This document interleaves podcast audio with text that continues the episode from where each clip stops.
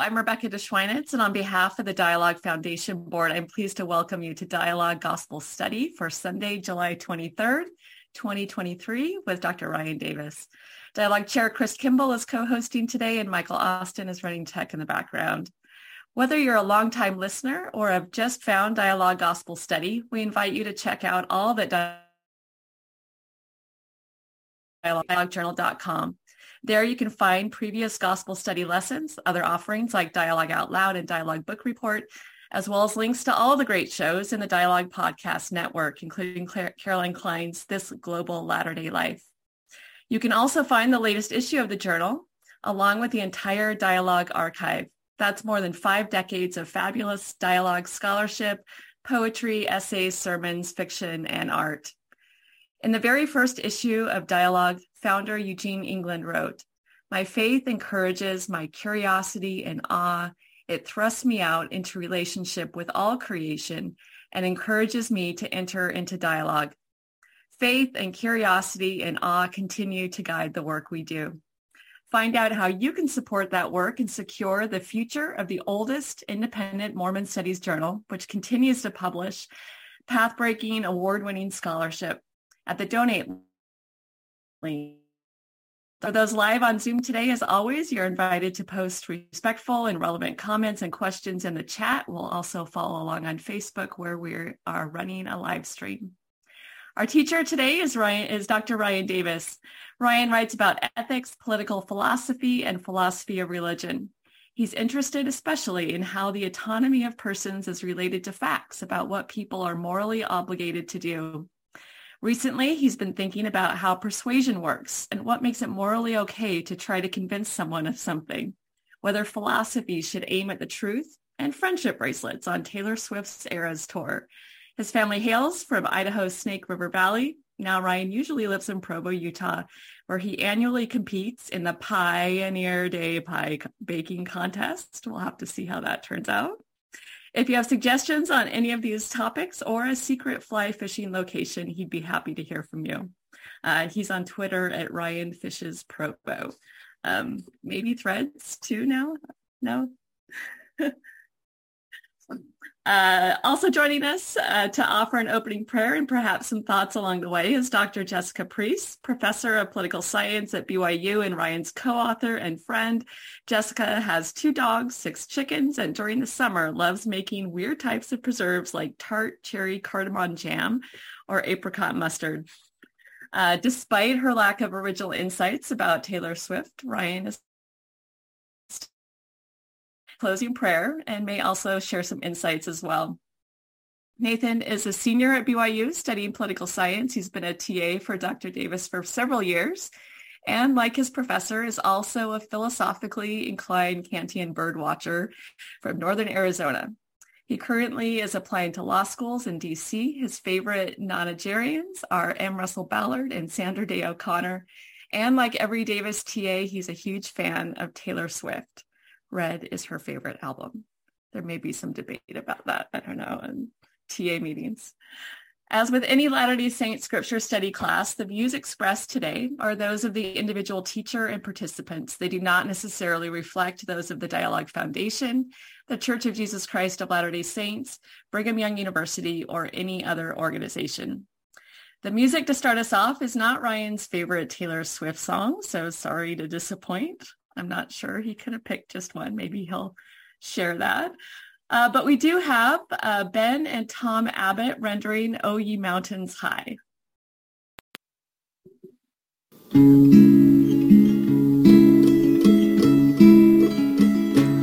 O ye mountains high, where the clear blue sky arches over the vales of the free. Breezes blow and the clear streamlets flow. How I've longed to your bosom to flee.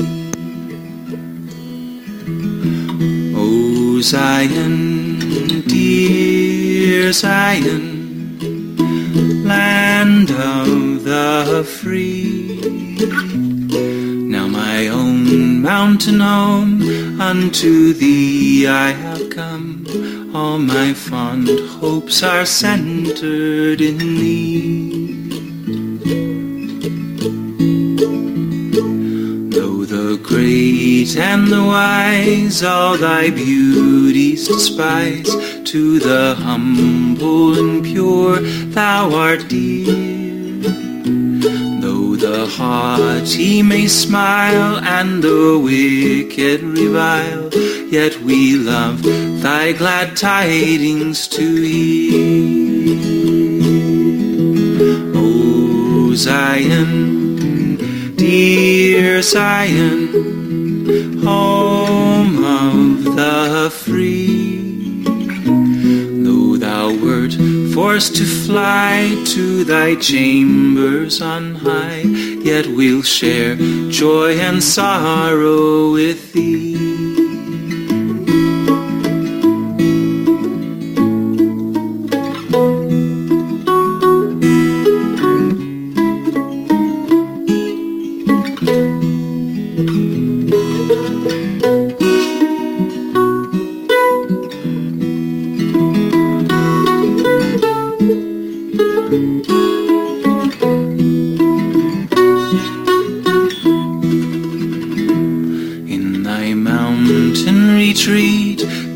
Strengthen thy feet, on the necks of thy foes thou shalt tread, and their silver and gold, as the prophets have told, shall be brought to adorn thy fair head.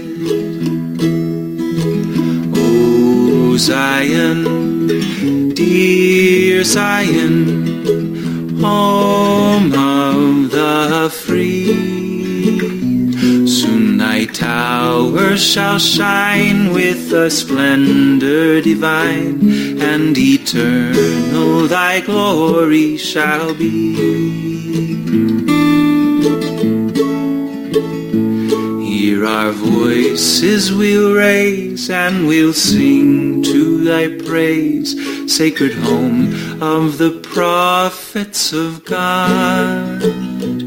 Thy deliverance is nigh, thy oppressors shall die, and the Gentiles shall bow 'neath thy rod. O Zion, dear Zion, land of the free, temples we'll bend, all thy rights we'll defend, and our home shall be ever with thee.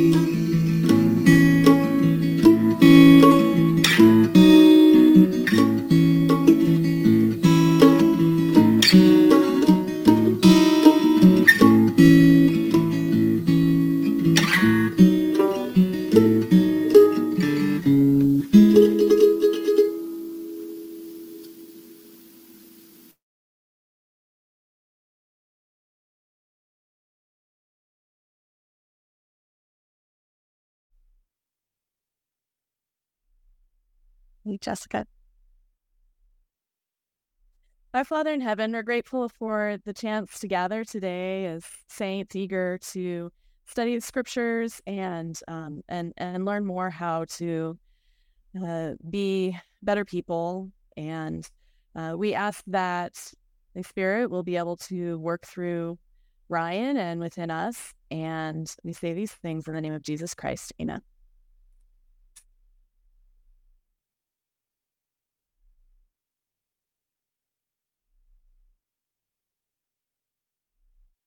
All right, Ryan, it's all you. Oh, thank you. Um, well, thank you so much for having me. Thanks to Rebecca for inviting me. And also thanks to the the Abbots for that performance. So, O Ye Mountains High is my favorite hymn of the Restoration, and I could not find any rendering of it on YouTube, and that was just beautiful. Um, and uh, there's actually quite a bit of textual detail that was interesting to me in that performance as well, which I loved. Uh, so that just made my whole morning. What a great, uh, what a great Pioneer Day gift to me. So thank you. Um, I am happy to be here today. That's the way members of our faith are supposed to begin anything. So now I feel like I've officially started. Um, I'm going to share my slides. And as usual in the Zoom era, I'm wondering if I'm succeeding. Good. From the beginning. All right. So today is about Acts. Um, and fittingly for the Book of Acts, I'm going to start by wishing you a happy Pioneer Day, um, which will be relevant. So here's some pictures I took on Pioneer Day. I'll just give you a second to look at them. Um, they're not all pictures I took. Uh, because I want to start by asking our panelists and you, and other other folks, the following questions. Um, are you doing anything for Pioneer Day this weekend?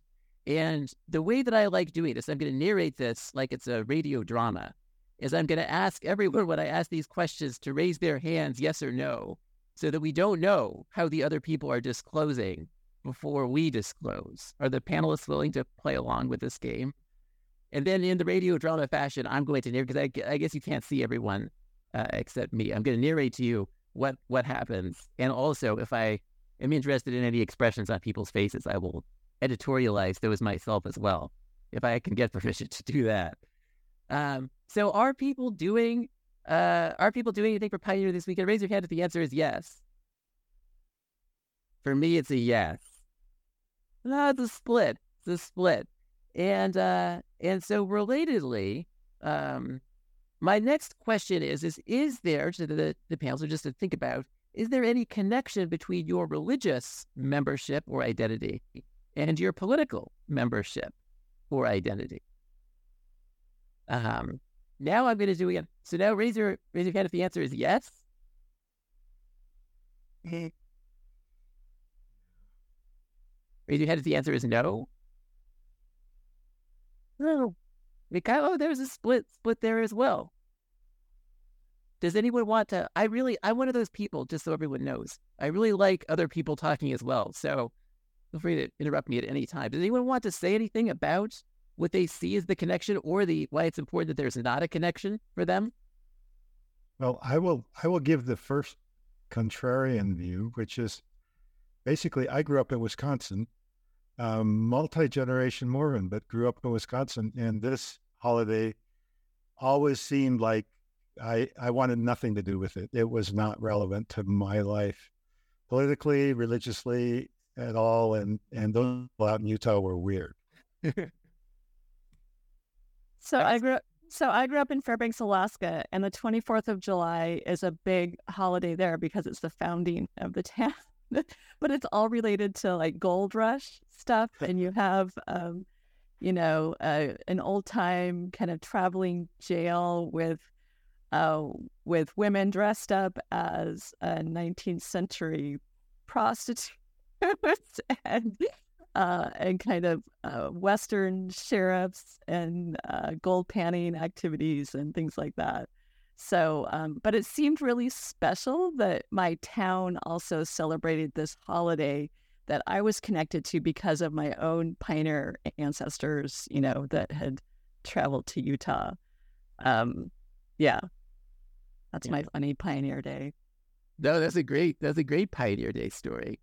I raised this question, and I appreciate both of those responses. Those are both sort of characteristic, I think, of of two kinds of, of attitudes that I think are Um, that other people other people will share. I expect if we if I could pull the room, I would. But I think that there'll be people on both of those on both of those sides. I also have family in uh, Wisconsin, and so I see the other go right now. Let's see. Now I'm trying to move this slide. There we go. For many people, I think, um, especially on Pioneer, if you are doing something on Pioneer Day, I invite you to consider if there's any uh, markers of political identity that um, you encounter. And my hypothesis is that you might have. Did I say something, Ryan? Yes. Okay, so I, a, my mom's birthday is the twenty-fourth of July, so that always got, you know, there was always something going on there. But I spent yesterday at my grandmother's grandfather's family reunion, John W. Hess and his seven wives.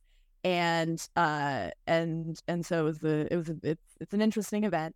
Um, but one of the things that they talked about at this event was his participation in the Mormon Battalion. That was like a big marker of thing that they talked about. So that is my connection between those two questions of uh, Pioneer Day and uh, patriotism. And that's that's interesting. Very quickly, I think, as the as the as the frontier church developed, um, there's sort of like these, these markers of patriotism emerged pretty pretty rapidly. And it's interesting that that's the thing that they still was salient to them, is that sort of like part of uh, part of the memory is his is his uh, uh includes his his activity for the country.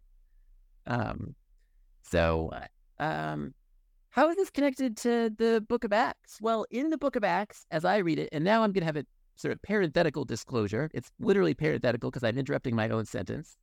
Um, uh, I am not a classicist or a historian um, or a theologian. And at this point, you might be wondering, well, why are we listening to this guy? But um, uh, the answer is the same as in any Sunday school class, which is that I have no qualifications at all that entitle me to talk about any of these things. So I speak as one of the scribes, um, not as one having any authority uh, at all. So uh, hopefully some of our panelists will disagree with things I say. So close parenthetical. Um, but here's my take then on uh, sort of like my big picture overview of Acts is the gospel is going forth um, through the world. And Uh, the a lot of the Book of Acts is about how that's happening, and then a lot of the, the the back half of the Book of Acts is about what that means for members of uh, the Christian faith, um, the, for the missionaries and their converts um, within the communities that they inhabit. So as the gospel's going forth, they're encountering other cultural groups, other political groups, and so a lot of Acts is about the the there's a lot of Roman officials. Um, uh, centurions, um, leaders, and their responses to the movement, and so um, it sort of brings to the co- brings to the fore a lot of these same questions about the connection between changes in re- ide- religious identity and changes in religious identity and political identity. So I'm going to first talk about the setup for Acts in the final two chapters of Luke, um, and what we might anticipate in Acts, given what Luke says at the end of his book. Then I'm going to talk about how. Uh, the Book of Acts, and this is should, this should say Acts two to four. Already finding typos in this. Um, how the Book of Acts makes good on some of those promissory notes that we see at the end of Luke, and then I'm going to sort of ask us to think a little bit about Paul in Athens and Paul in Ephesus. All right, that's my plan. Sound sound good? Sound good, everyone? Thank you. I'm one of those terrible teachers. I require a lot of affirmation, so I really appreciate seeing your encouraging faces. Um, all right. So what are the setup? I'm going to say there, there are two things. There are two sort of bits of text at the end of Luke that give us an indication for how Luke might think about his second volume. After Jesus has left, it's just the apostles. They're going to go forth and act. What are they going to do? What are the clues that sort of Jesus gives before his departure about how we might think about their missions? All right. And the specific questions I'm going to ask you at the end of this section or what's the meaning of the rending of the veil in Luke twenty-three um, and in Luke twenty-four? How does Jesus encourage the disciples to think about the relationship between himself and the scriptures? All right. Those are going to be the two two questions that come out of this. So brace yourselves. So Matthew twenty-seven. This is the rending of the veil in Matthew. Um, Jesus, when he had cried again with a loud voice, yielded up the ghost.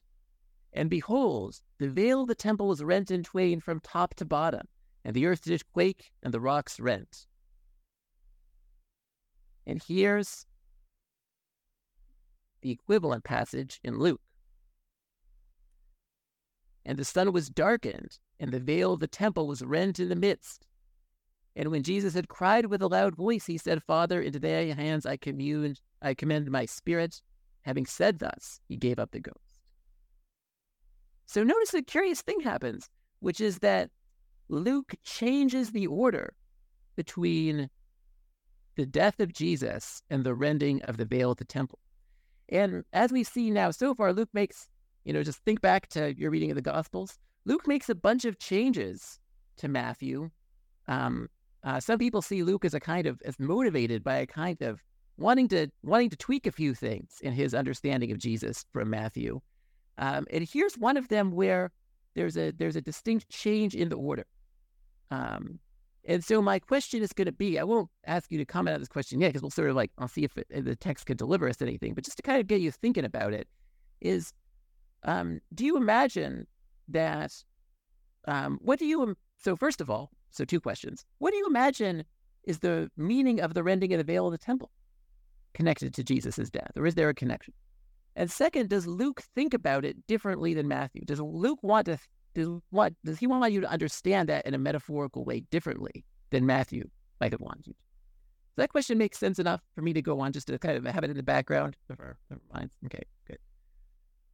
My professional academic friends who I'm looking at are saying it's a good enough question, so I'll take that. All of these people are really excellent teachers on this, so I, I feel some self-consciousness and they're looking at me, so... Um, appreciate you doing this thing. All right, so here we go. Now here's the next bit of text. This is Luke twenty-four. I love Luke. I think Luke twenty-four is one of the most amazing chapters in the in all of our scripture. So you remember Jesus is walking with the two, two disciples, Cleopas and his companion, uh, on the road to Emmaus. Um, they're they're sort of surprised that he hasn't heard about all that's been going on in Jerusalem. And I'm going to pick up in verse twenty-four. And certain of them were with us, went to the sepulchre. So they're explaining to Jesus what happened. And certain of them that were with us went to the sepulchre and found it even uh, even so as the women had said. Um, so it was just as the women had said, but saw him not. And he said unto them, O fools, and slow of heart to believe all that the prophets have spoken. Ought not Christ have suffered these things to enter into his glory? And beginning at Moses and all the prophets, he expounded unto them in all the scriptures the things concerning himself. So he accuses them of being of having a particular defect, of being slow of heart. And then beginning at Moses, he expounds to them all the scriptures and the things concerning himself.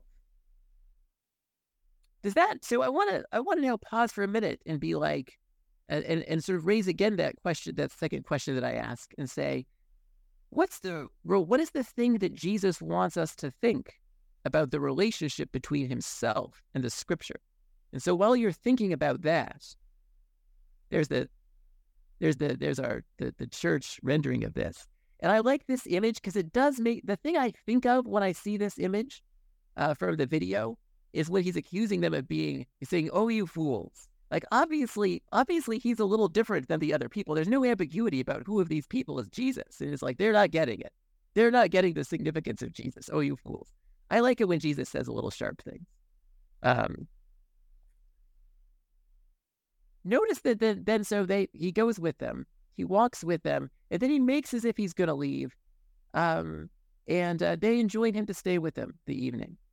And it came to pass as he sat at meat with them, he took bread and brake and blessed it and gave it to them. And their eyes were opened and they knew him and he vanished out of their sight. So the, the promise that Jesus himself made from Luke nineteen is fulfilled. That is that when the ordinance is performed, it would cause remembering. And that is in fact exactly what happened. He performs the ordinance and it causes remembering in them. They know him. They learn something new. And so what then, my question is, is the thing we were meant to learn about how Jesus figures in the scriptures of Israel. Does anyone want to say anything about that at this point?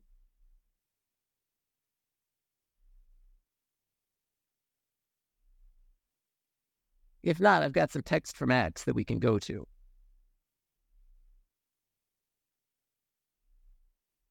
Can I just say, like, it seems uh, his impression or what he's trying to convey is that, like, all of this should be very obvious to you. Right, he's like kind of disappointed that, you know, I've been like dropping hints this whole time, right? And and so I I, I feel like part of what he's uh, part of what he's trying to say is this this really really should have been very very obvious to you. Yeah. No, I like that, um, and I like that also as a kind of think back to that phrase that he accuses them of being slow of heart.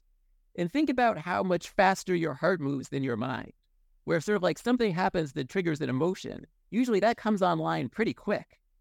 um, that's sort of like, it has a feel of obviousness in its speed. Um, whereas if you have to sort of think something through, if you're being slow-minded, it's different than being slow-hearted, I, I conjecture. In the Me, I would also observe that I'm I'm continually aware as you're talking that Luke is leading up to Acts. I mean, in the way you structured this, but also the way we understand Luke and then Acts, and and so it's seems natural as a as a writer or storyteller, if you will, that there's a very forward-looking, very um, uh, you're you're looking forward in the in in uh, at the end of Luke. Yeah, yeah, good. And I do think that that kind of, that projected look, that arc is going to be important, because in Luke, he wants to say, when he says, he starts at Moses and expounds all the scriptures. It's kind of like this thought of like, there's this whole story of Israel, and you can't understand that story without seeing it as connecting to Jesus. And that's a little bit different than we, we would have read in Matthew, where in Matthew, remember, there's just all of these sort of like, Um, proof texts where it's sort of like, prophet said this, Jesus did that. Prophet said it, Jesus did it. Prophet, Jesus, very reliable fulfiller of prophecy. But in Luke, it's not just the individual instances. It's this whole story that we have to sort of interpret the story as leading up to Jesus. Right. I'm also thinking about um, now some of the other things I think you're probably going to get to. Um, and that that is that Christ is... Um, you know, showing them that they need to think about this, what sometimes is a kind of nationalistic history and story from Moses on, um, not in that way, wow. but rather um, centered in Christ rather than in a uh, kind of political, nationalistic, like separate um, kind of framework. Yeah, no, I love I love that point. Go ahead, sorry. It is interesting, right, that he's sort of starting at Moses, not at Adam, right? And it's like we're starting starting at Moses here. Yeah, good. Do you want to do you want to just like do you want to just uh, tease us for now with what interests you about that, or should we should we leave that and come back, or do you want to say now? Well, I mean, there's just all sorts of places that you could start to tell the story of Jesus, right? But um, as Rebecca was talking, right, it's like, oh yeah, that might have been a very strategic, like their their understanding of the choice of where to start would have been for their purposes, not, or you know, not for him. He could have started the story at any. any point, but he's choosing a particular place to start that would have been symbolically meaningful to them. And, um, you know, as, as Rebecca is saying, that that starting with Moses would be a, a sort of uh, nationalist kind of signifier of of where, uh, at what point he feels like, I, I, I feel like I need you to re-understand this story. Yeah. This part of the story. Yeah. And that's been, so just think back to what we've done so far this year. That's been such a point of emphasis throughout, where it's sort of like all of the kingdom metaphors, like the sort of the, the parables of the kingdom, are all meant to make you think that the kingdom is not what you had previously supposed. Um, and so it does seem like that's going to be, that's going to be, and now when the kingdom announcement goes forward to other places, it's going to continue to be surprising what the kingdom announcement is, and just the way that Rebecca and Jessica are saying. I'm, I'm, I'm, that's a really important point I hadn't thought about before. So thank you. I mean, because if you start with Adam or you start with Noah, which are the two other places that seem most obvious to start, then you're already uh, prefiguring the inclusion of all peoples. But if you start at Moses, then including non-Jews, as we're going to get to, is a, is a radical statement. I mean, that, it sets up a drama, in effect. Yeah. No, very nice. Right. The story that you thought was just yours, right? Right. Is mine. Yeah. Right. It's my story. It's about me. It's not actually just your story. Oh man, there's so many. Good, I wish I could do chapter verse, because there's so many good passages in Acts that are about exactly that thing. And if I were better, I would just have them all in my head right now. But, ne- but instead we leave, this is this is my great pedagogical moment. We leave as a as a task for the leader. You are enough, Ryan.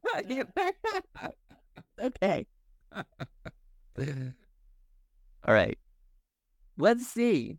Let's see how Luke now thinks about, let's see if we can sort of see any connections in Acts to what Luke has given us at the end of his first book. Drama. Wait, was there was there sufficient drama there? I, I've heard that if you wait three seconds, it makes people feel more drama. Two, one. Okay. So first, let's think about the the rending of the veil, sort of like being before. So in Matthew, recall, the veil is, so Jesus dies and the veil is rent.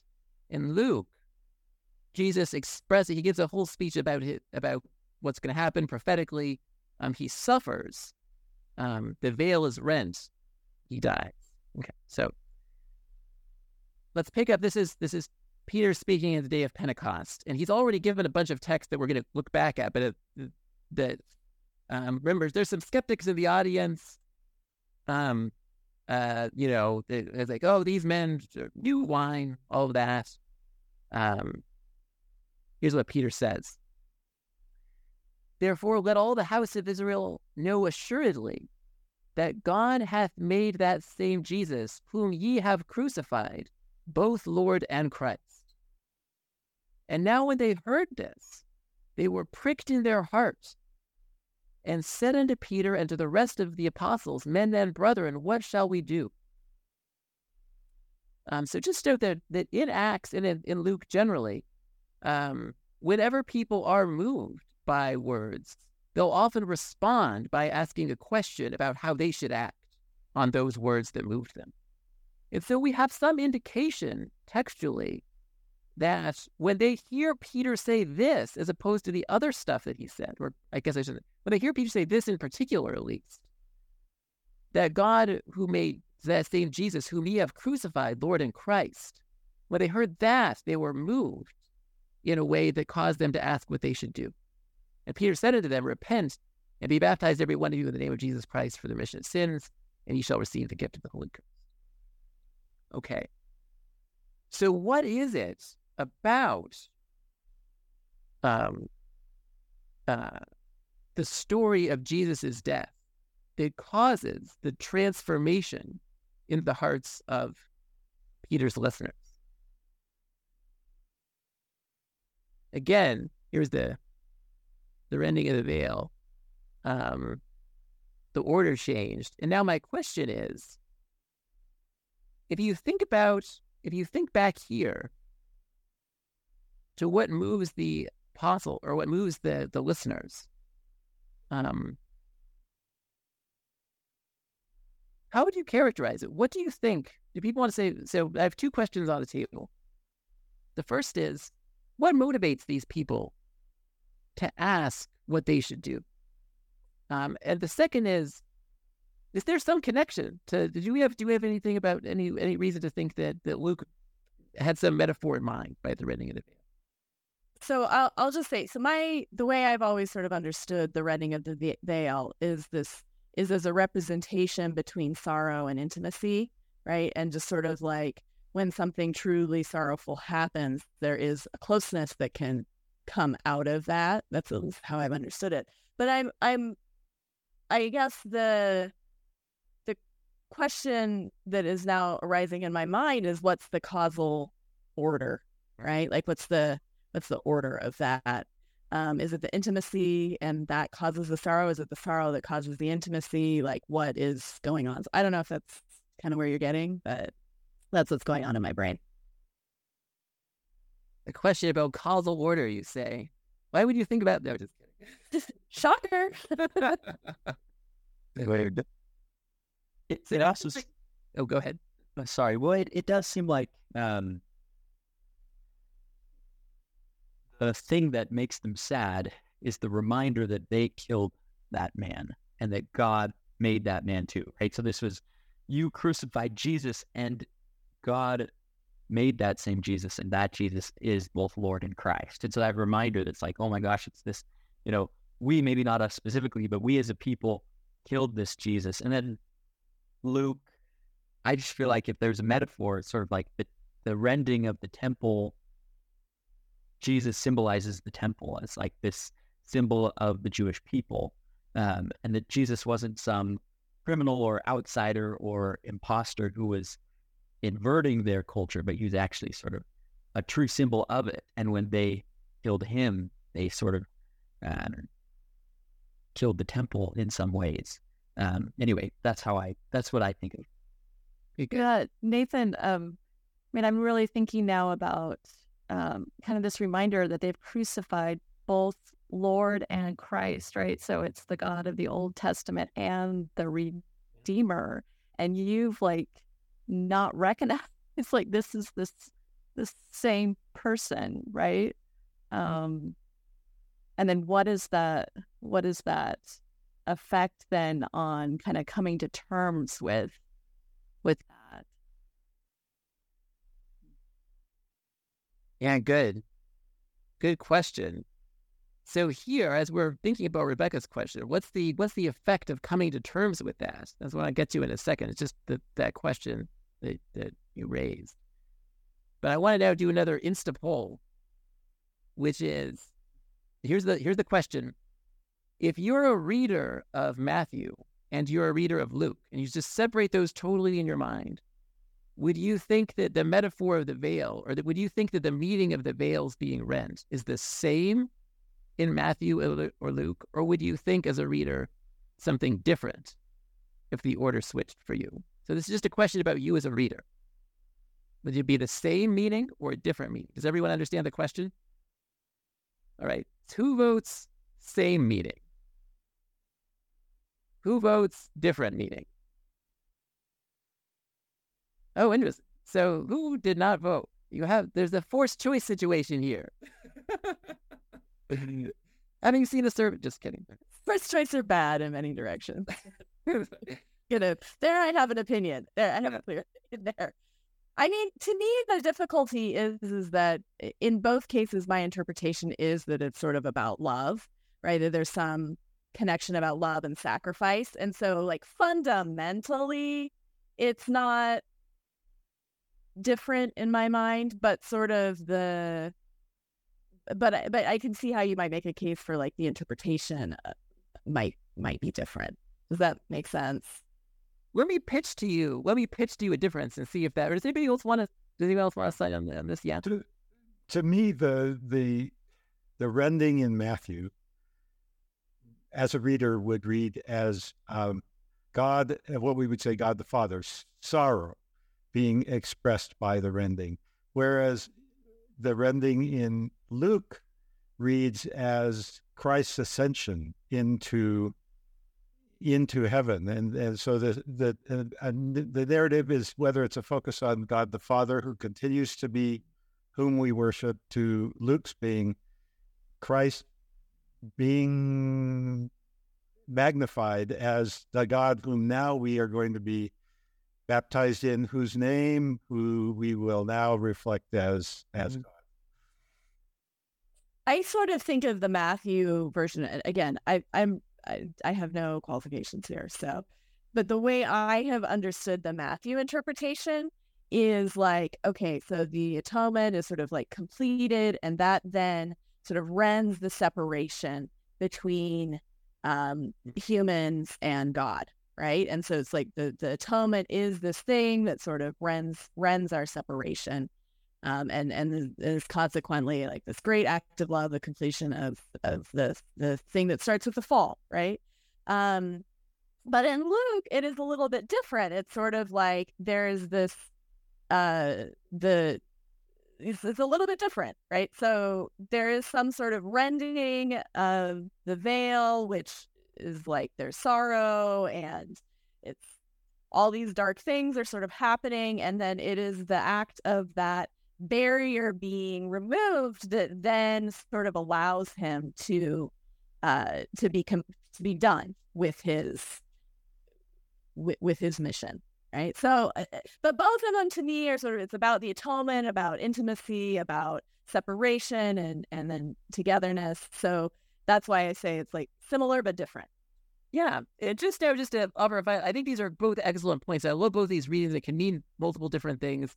Um, but just following on with that, there is this, there's a kind of thought which sort of like, you can see that Luke is really concerned. So Matthew thinks like Jesus dies and that death is salvific. Uh, the death of Jesus is connected to salvation in some way. Uh, in Luke, um, there's Jesus is doing all this suffering, and that suffering is salvific in the sense that it motivates people to change their hearts. Um, and so the suffering that Jesus does itself, sort of like you can see is rending, you could see it, you have, on that reading, could rend the veil of the temple, could be the salvific making thing. Um, here's one of my favorite talks recently, Kristen and Yee, who is a, uh, Uh, a counselor in the General Relief Society presidency, I believe. She talks about forgiving uh, someone in her family. Um, and she says, she sort of like, she she cites this scripture that isn't given very often. She says, I have been given, so she talks about going through the process of forgiveness. And then she says, I have been given a new heart, one that has felt the deep and abiding love of a personal savior who stayed beside me. Um, and that actually sort of is a different way of thinking about hearts than we sometimes see in the scripture. So think of a Now in Jeremiah, the one thing God can do is he can write on your heart. So it's sort of like the part closest to your emotions that makes things most obvious can contain the law, as Jeremiah said. Sort of like borrowing from Jessica's thought earlier about the obviousness of the, the thing. But another thing that God can do is give you a new heart. Um, and that's her reference in Ezekiel. Um, and so there's this thought that part of what it is is to live a saved life, to sort of be, have a, to redeem your life, to be a redeemed person, is to have not just the thing written, not just the law written on your heart, but to have a new thing from, uh, to have a new heart, and that that heart is a gift from God. And so there's this connection all the way back that we still have, and I wanted to, to mention her talk, that we still have in currency this thought that the change in your heart can be something that God gives you. Um, and sort of it sounds like the way we talk about the atonement in that way. I also love in Ezekiel that the thing that God gives is a, a heart of flesh. He replaces the heart of stone and gives the heart of flesh.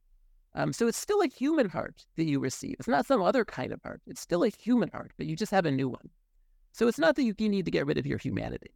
Anyway, I love that talk. If you haven't, if you haven't read that talk, have a, have a look at that. There's a lot of nuance there. All right.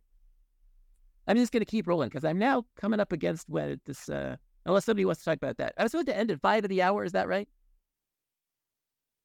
Thereabouts. Um, so just, just uh, take this, take this question for home. What, what, how is the connection between Christ, Christ's suffering, and uh, the the gift of a, a new heart that God can give? All right, I'm not gonna, I'm not gonna ask you about that though, because instead I'm gonna quickly go to see if Luke can make good on what Jesus says to the disciples on the way to Emmaus. Um, what's about seeing Jesus as the fulfillment of the scriptures starting in Moses, as we talked about. And uh, in fact, right out, right out of the gate, as Peter starts preaching, he's then going to use the story of Israel in a way that sets it up, that reinterprets that story as leading up to Jesus. And here's one example. I have like three of these because I always have too many things. Oh man, that's a lot of text. I'm just going to keep reading so I can read fast. Is that all right? Um, for David's, so he's, So Peter is talking about David. For David speaketh concerning him, I foresaw the Lord always before my face, for he's on my right hand that I should not be moved. So Peter right now is citing Psalm eight. That's what he's, that's what he's starting with.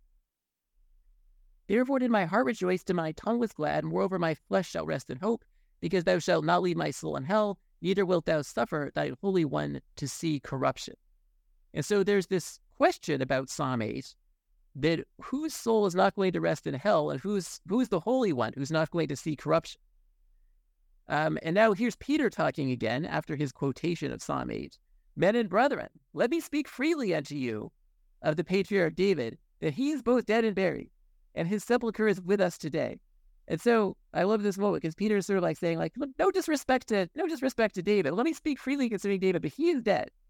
His sepulchre is with us today. So here's two possible interpretations he might have started with, that the Holy One who would not see corruption was David, or that the Holy One who would not see corruption was someone else.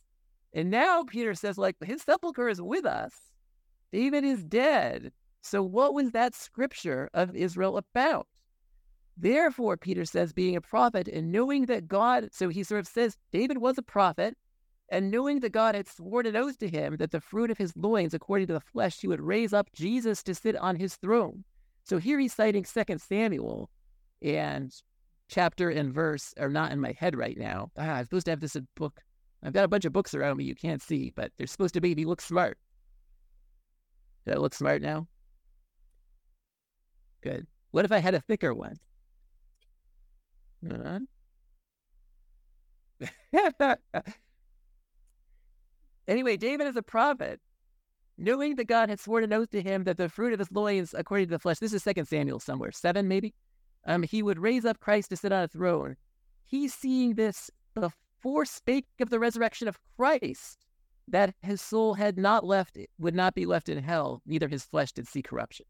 So how does Peter interpret David um, uh, to the people in Pentecost? What was the What is the thing that he's trying to clear up? What might they have thought, and what does Peter want them to think instead? They might have thought that this promise is about David, but he's saying, no, no, it's, insofar it's about David, it's about David's seed one day becoming Jesus, and then the promise being uh, Jesus. Right, yeah. And the, the little crucial link there is David was a prophet. The prophets don't just talk about themselves. They talk about the future. Um, so notice that now we're seeing, so now this is back to, there's a bunch of other cases. I'm not going to have time to do all of them, but this is just supposed to overwhelm you with the possibilities of these cases of similar things happening, where Peter will go back to some scriptures. Um, he'll find something that was ambiguous, and then he'll say that thing was part of the story leading up to Jesus. So Peter is now doing, he's making good on exactly the way that Jesus said you had to read the scriptures of Israel. Starting with Moses, it's a story that's about Jesus from the beginning. So this is an interesting thing, that the way to interpret the past text is with these. Um, I just made that as a bunch of assertions because I don't have time if I'm going to do this next thing that I want to do. So, but think about that. Think about in general, how should we understand the relationship between Jesus and scripture? All right, I've got like six minutes. So we can either do, we now have to make a choice. We can either do Paul in Athens or we can do Paul in Ephesus. Any votes?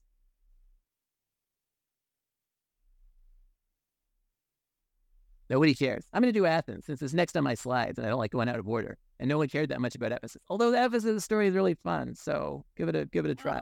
I'll also say you can have more than six minutes, so. Well, I hate to I hate to impose on, on folks. It's like, it's a long time to listen for an hour. I've been to meetings before. We'll see how we do after this. And the question is, what's the relation? And Rebecca already, Rebecca and Jessica sort of raised some points about this between political identity and, and religious identity. Um, or another way of thinking about it is, how should you as a Christian think about your citizenship? Okay, so here we go. Um, I'm just going to keep going fast by reading my own self. I'll let this... That's all right.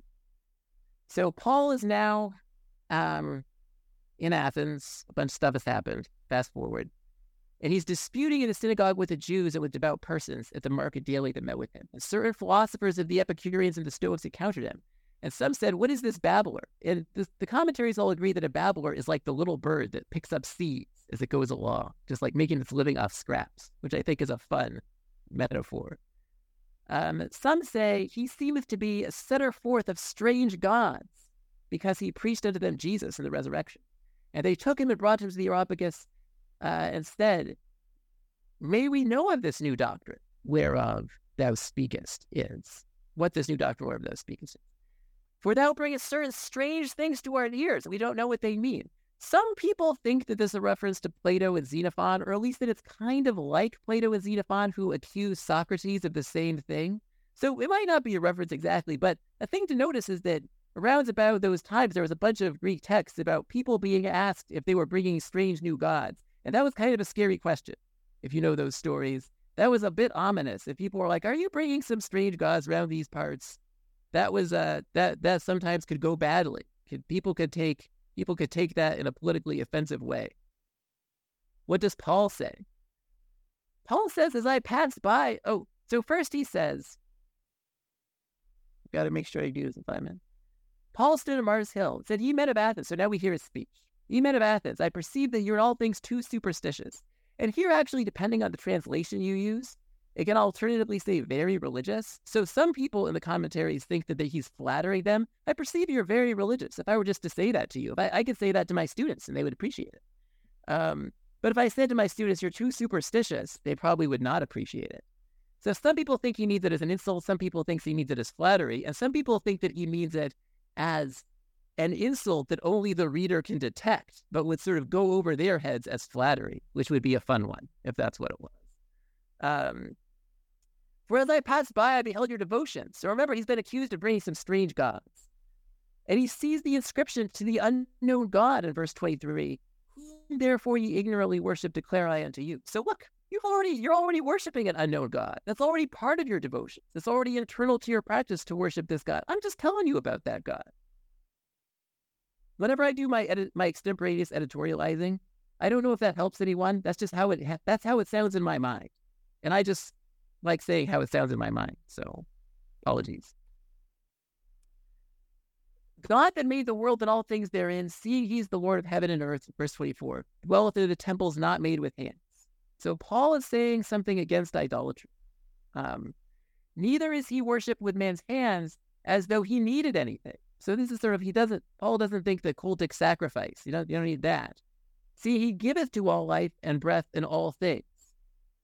And hath made one blood of one blood all nations of men, for to dwell on the face of the earth, and hath determined the times appointed the bounds of their habitation, that they should seek the Lord. Okay. Um, so this is a frequent theme in Acts, um, that God is not the God of the, the idols.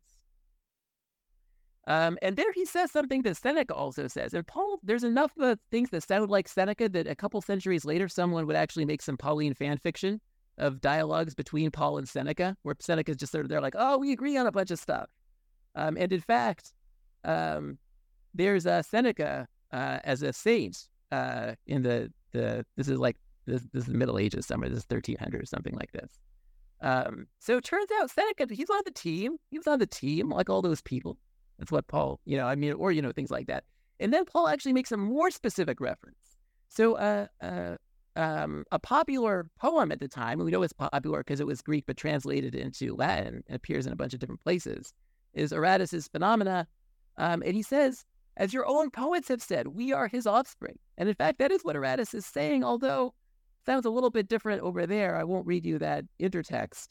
Um Uh, but Paul is saying, like, oh, look, it's just like just like Seneca says, just like Aratus says, for as much as we are the offspring of God, we ought not to think of the Godhead as being gold or silver or stone, as graven images. Again, similar thing as Seneca and his epistles. God is not about the money. That's not what God is.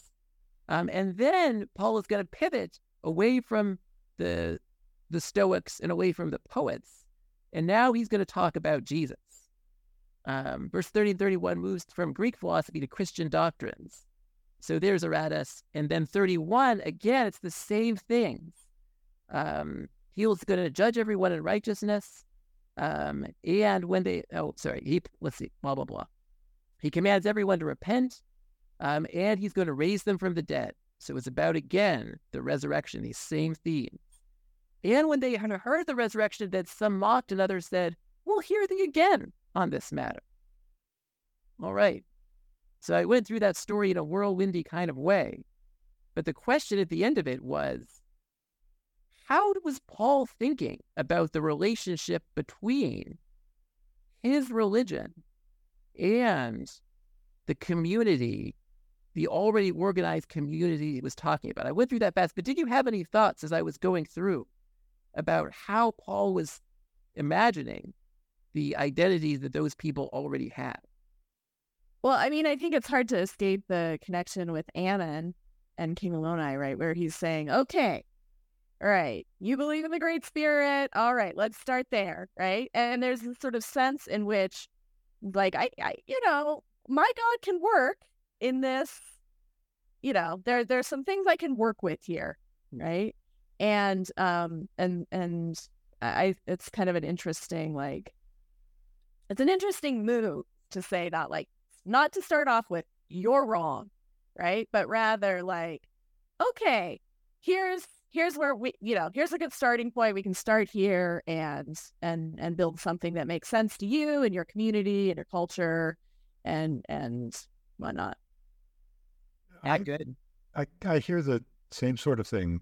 I I mean, I just picture Paul in a in a socio-political sense. He's really introducing a new God in a world that has multiple gods. And and so what I hear is him saying, it's not really all that new. You have the, I can tie to here, I can tie to here, I can tie to here. And so you, it's, um, it's not as radical as, as it might sound at first, first blush.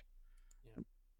yeah. I love, I love the line where he's like, look, you're already worshiping this God. I'm just describing a God you're already worshiping. It's part of the devotions. So please don't kill me. Yeah.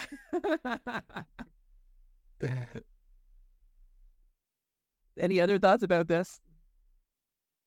Well, I, th- I think we get just a little bit, you know, an acknowledgement that there that there is tension. Like, how do we, um, how do our identities cohere, and how can we, in, in different ways, right? Um, do you have to identify, you know, according to this way that you have always within your kind of society or, you know, kind of historically within your society identified, or, or can we expand in new ways and live together um, as one blood, you know, despite these differences in history, in culture, in whatever. Yeah. No, and here, and here's one of those places where, you know, Paul says, where was it, that, yeah, yeah, just, you already made this reference, yeah, made of one blood all nations of men to dwell on the face of the earth.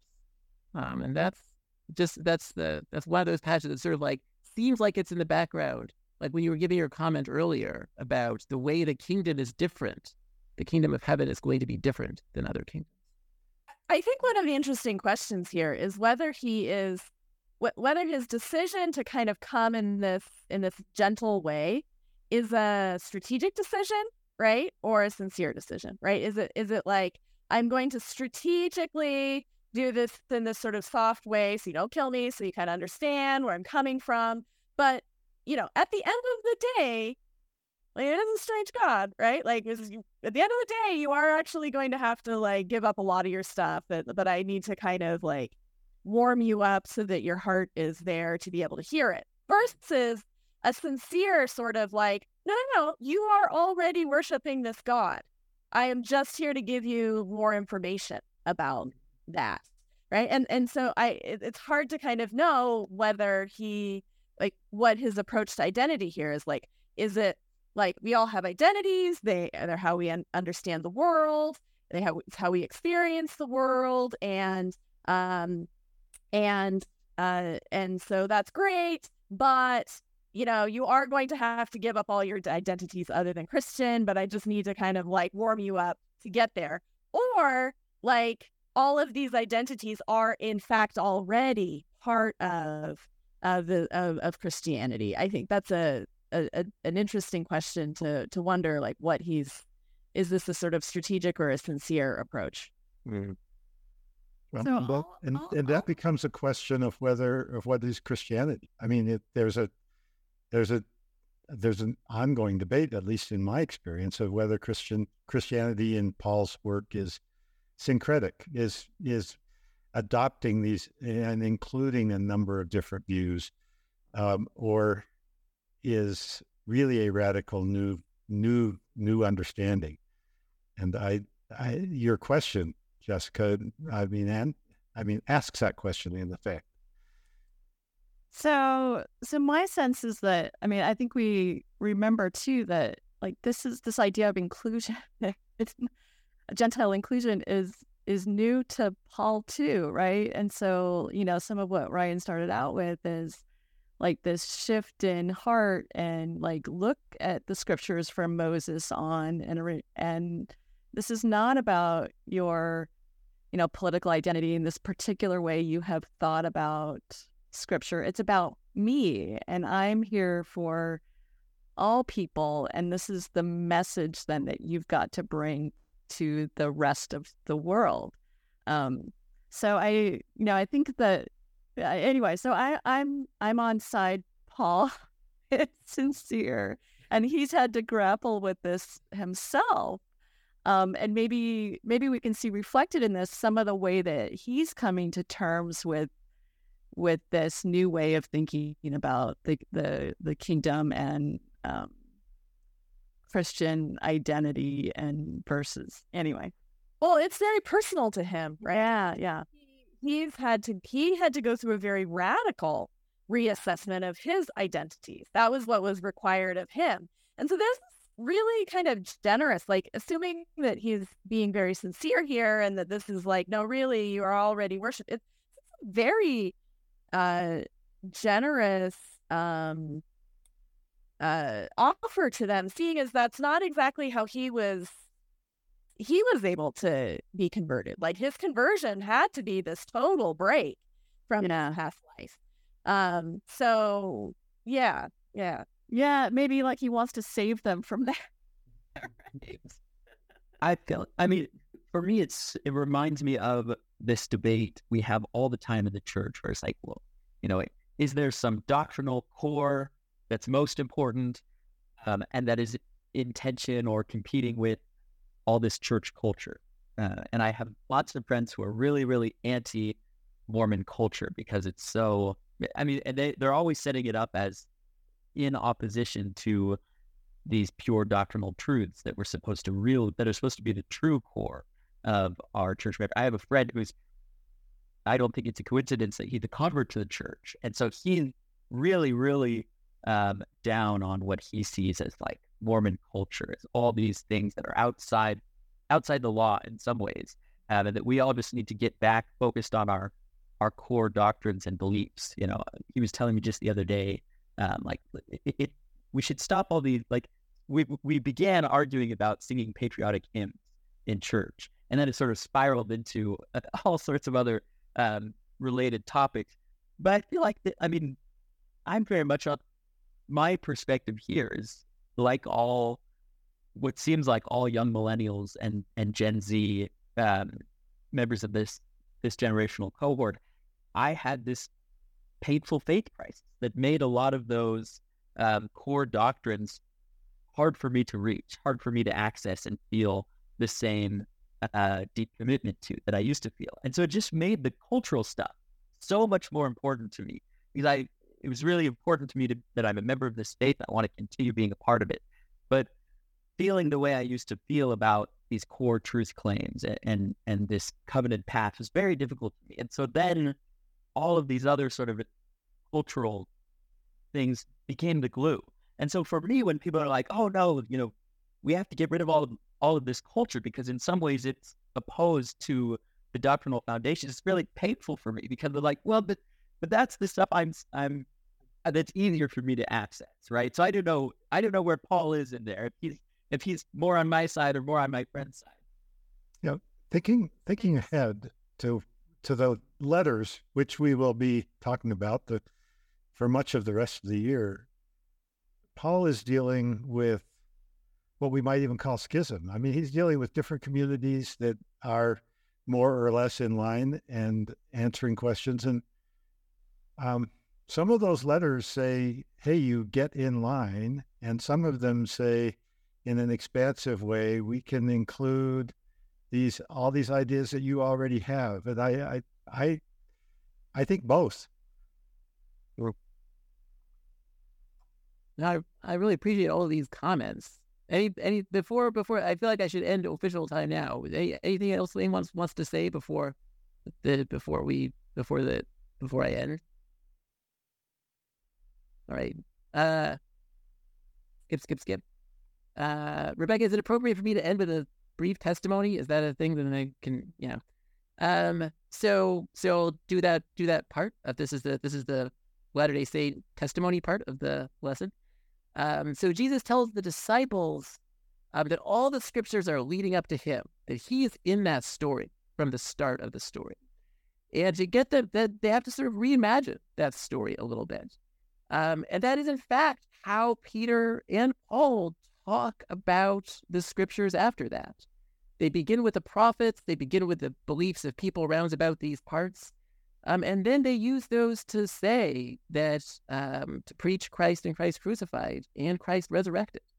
And it's important to get to that point because it's always that thing for Luke uh, that changes the heart, that takes you from being slow of heart and gives you uh, gives you a new heart.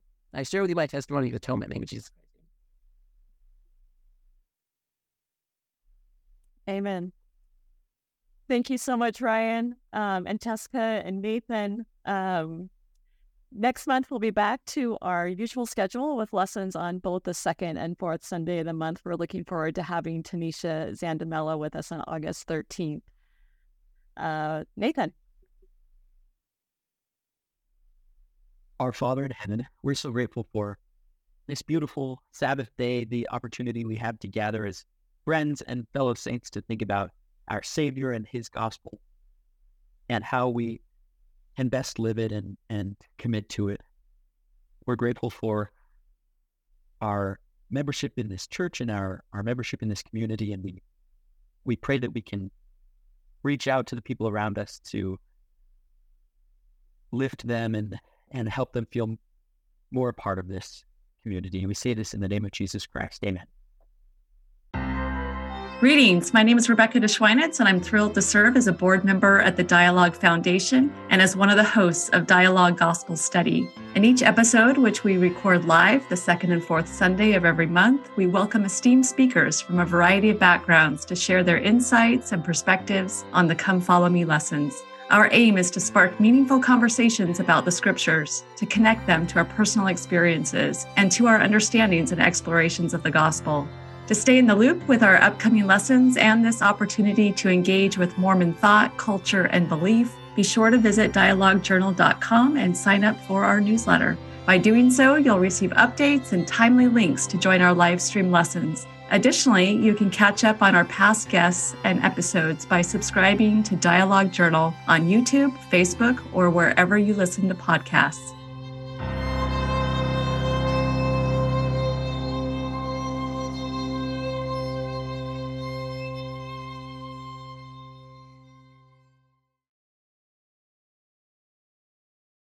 Dialogue Podcast Network.